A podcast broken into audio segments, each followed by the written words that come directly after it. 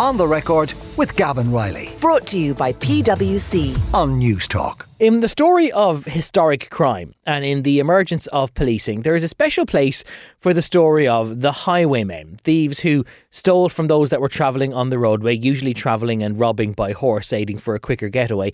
Um, sometimes the story of highwaymen have been somewhat romanticised. They're almost portrayed as being uh, Robin Hood characters.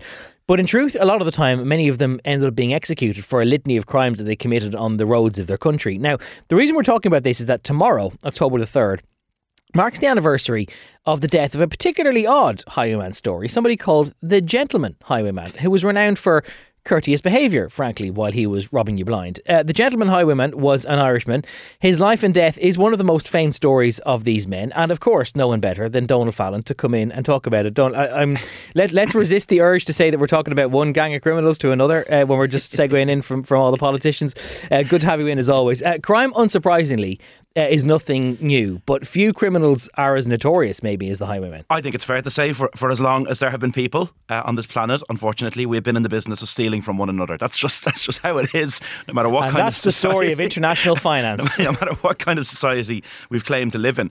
Uh, unfortunately, it's one of those negative aspects of, of, of some people's nature. And the story today concerns crime in a particular time, yeah, the late 17th century into the 18th. And a remarkable Irish life, uh, James Maclaine, who became known as the gentleman highwayman. Isn't that absurd Yeah. as a title? On par with ordinary decent criminal, uh, but implies a much higher social rank, of course. And as we'll hear today, the story of these men, and they were look, they were basically all men with one or Yeah. two uh, dishonourable exceptions. Yeah, and their actions on British roadways. It's a complex one. It's influenced all kinds of things, as we'll hear later on. A certain word that's used all the time in British politics likely comes from these men. They influenced policing in these islands. Uh, and, you know, even today, uh, they caused dispute amongst historians over the nature and motivations uh, of what they were up to. Uh, James Maclaine, that's M A C L A I N E, in case you're only tuning in late and you think that we're talking about an entirely different uh, contemporary James McLean. Uh, what's so interesting about these criminals is their own social status, because often, despite, you know, basically burglary, they're often men of means. Yeah, and the highwayman conjures up a certain image, you know, and, and historians of crime are very clear to draw a distinction between them and another gang of men who are known as footpads. That's basically a thief, often violent, who operated on foot in the in the kind of late 17th to early 18th century. Okay. And those guys, they tended to operate in urban areas. Uh, they you know put people into a sense of fear. They often weren't armed with guns, but but knives.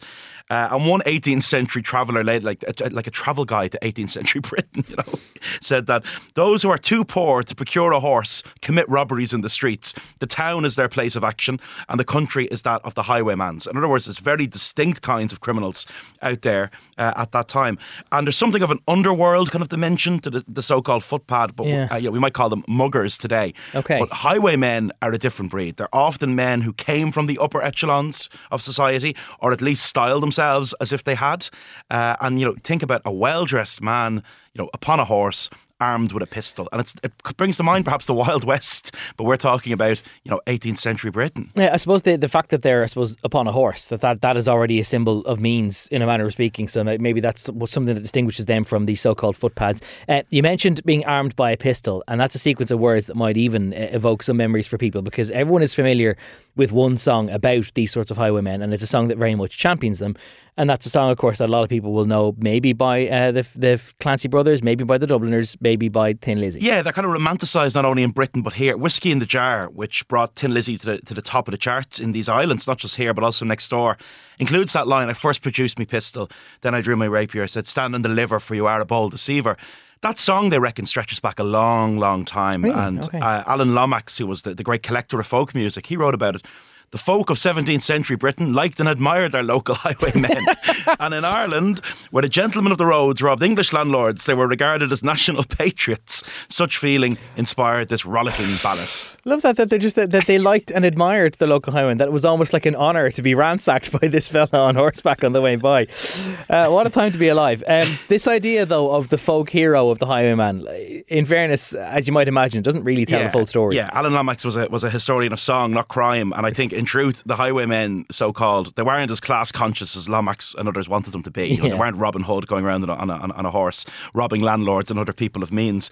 I mean, most of what they robbed in, in Britain, public coaches, uh, mail boys, they were easy prey. And, you know, what was a mail boy likely to be carrying? There could be money, there could be all kinds Sure. of things on a, on a mail boy. So I mean, that still happens in our world today. Postmen get robbed. So a lot of what they were doing, you know, anyone on the roads who may have had anything worth taking uh, was regarded as, as as fair prey.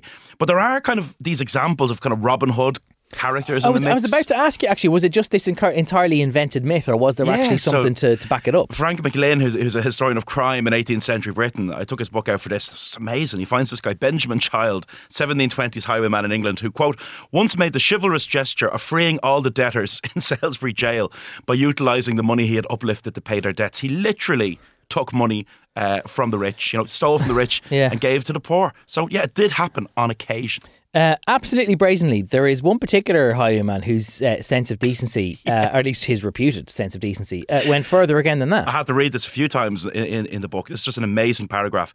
The courtesy of highwaymen was shown in, in various ways politeness to women, avoidance of pointing guns directly at victims. Someone pulls a gun on you, I don't, I don't think it matters if they point it in your face or. No, you wouldn't think so, no. Still a gun on the scene, you know. Avoidance of pointing guns directly at victims, lack of thorough searches of passengers, even the return of favourite items of sentimental value. And this line is ridiculous. One highwayman actually returned with his victim to his house so that he could buy back a stolen favourite watch for two guineas. What, oh, what a gentleman. reality. You know, I'm going to sell you back the thing that I just stole from you, but I'm going to be seen as so chivalrous. That's amazing. Um, this idea of stealing from the rich, giving to the like, that's just, it's Yeah. it's bizarre that they would be celebrated for like, you know, being being willing to like sell back the proceeds of the burglary that they just committed. That's, um, it's it's it's pre- pretty sensational. Um, anyway, let's talk about the gentleman highwayman then. This, this is this Irishman, James Maclaine, who had, um, again, like a lot of uh, highwaymen, a fairly comfortable start in life. Such an intriguing story, this guy Maclaine. He's born in Monaghan, son of a Scottish Presbyterian minister, and uh, yeah, he acquires that totally ludicrous nickname. The more you say it, the more ridiculous it becomes, the gentleman highwayman. Uh, and the anniversary of his execution is tomorrow. And it's a fascinating life, a short life. Born in 1724, into a life of considerable comfort, and when daddy dies, he basically squanders his inheritance in Dublin on drink, women, and gambling. the rest he just wasted. Yeah, exactly. like, like it George recalls Best. that great George Best Yes, quote, doesn't it? Uh, you know, no fast cars yet in the 18th century, but everything else was the same. Departs for London to pursue a life uh, of crime, and this is a, a, a great story. I mean, he initially tries to find a wealthy woman to marry in London. Uh, he pretends that he's a wealthy man. He masquerades as a wealthy man, uh, a high living gentleman, hoping that you know someone rich enough will fall in love with him and sustain his lifestyle. But when he realizes that won't happen, he instead turns to this great life of crime, and with an accomplice, William Plunkett, uh, he makes his name as a thief in Hyde Park. Now we think about Hyde Park. As Hyde Park today, Yeah. Hyde Park then is like a relative wilderness, you know, in London. Okay, right. And they carry out these two Irishmen twenty hold-ups in six months, so they're particularly good at it. They're also quite kind. Okay, right. Uh, might, might come back and, and scrutinise that one in a minute. Um, of course, this being Hyde Park, uh, admittedly, okay, not the Hyde Park of today. It's not the Hyde Park of Diana Memorial Fountain and all the sort of people who are hanging around eating whatever they've just bought from Harrods. Yeah. Um, his his targets are especially high profile, which, which is partly then why he becomes this kind of fabled character. He becomes this public obsession. Yeah, he robs from an architect called Sir Thomas Robinson, uh, a- Scottish peer, like literally a member of the political class. A Scottish peer is also robbed, and then Horace Walpole, who's this great writer uh, and and politician, and he actually writes a letter of apology to Walpole after because he accidentally discharged his pistol uh, during that robbery, and he offers to sell him back the things that he's stolen from him, which again is just extraordinary. So, he- how, so what? How does he do that? Does does he? He doesn't uh, just like write in like write a letter to the papers and be like, um, "Contact me at this address I'd because love I've to know stolen how, your stuff." I'd love to know how he did it. Yeah. Uh, you know, r- r- email me at this address, but I don't, I don't know how he did it. But Yeah. Maclaine then brings about his own demise because he tries to pawn items from high profile figures that he's robbed, and a pawnbroker's, understandably, uh, goes to the authorities. So he brings about his own demise Mm. by kind of robbing a, a particular kind of person who's Um, going to want their stuff Yeah. back.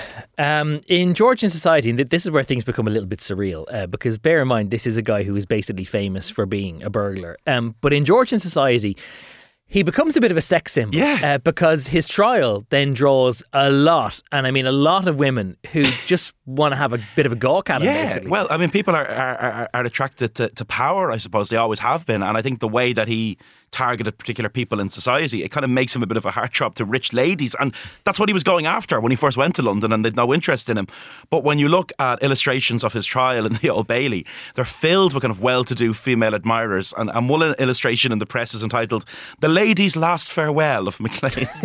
so people became kind of fascinated by the, Yeah. the daring nature of, of, of what he was doing, and he went to his execution uh, on the on the third of October, seventeen fifty. Uh, I really do like sort of the pathé tones of that. The ladies' last farewell of Maclaine. they all showed up to look at this brigand who was being put to his death. Um, in strange ways, um, there, there are these kind of earlier obsessions with similar sorts of men, which has kind of helped to, to shape our own times. And you mentioned the influence on, on policing and politics and beyond. Yeah, look, highway, highwaymen were a phenomenon of a certain time. It's a perfect storm, really. You know, the, the development of urban centres from which to operate, increased travel between places, political instability, a class of people worth robbing at last. You know, uh, in Ireland you had the dispossessed. Sometimes you had men who came from families who once had influence, suddenly didn't, stripped of power on account of fate. So there's all kinds of reasons people are doing this. But I think most significantly, it's the absence of a proper policing body. You know, it's the Okay. absence of the the Bobby on the street or whatever else.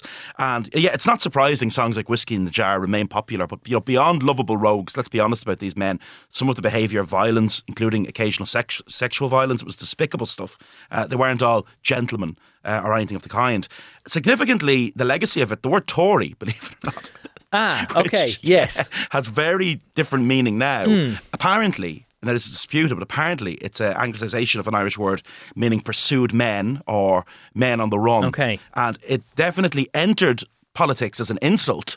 And then in time, I suppose, somewhat ironically, became synonymous with the Law and Order Party. Yeah. But it's uh, Yeah. it, it's said that the origins of that word Tory perhaps is wrapped up in all of this too. Mm. So the stories of these highwaymen, yeah, it's inspired films, historic fiction, uh, and definitely more besides. It is a fascinating journey through early crime. I remember going to a Sinn Féin event a few years ago, and there was a they, they have all of their, their pop ups and all their, their party literature. It's always all bilingual. So you had Mary Lou McDonald and Gerry Adams doing this thing in front of a banner that was complaining about the ruddy atá Jane to na And I remember going to a colleague and going, look, at- look at them trying to translate Tories. Trying to trying to find an Irish name for it, and they were like.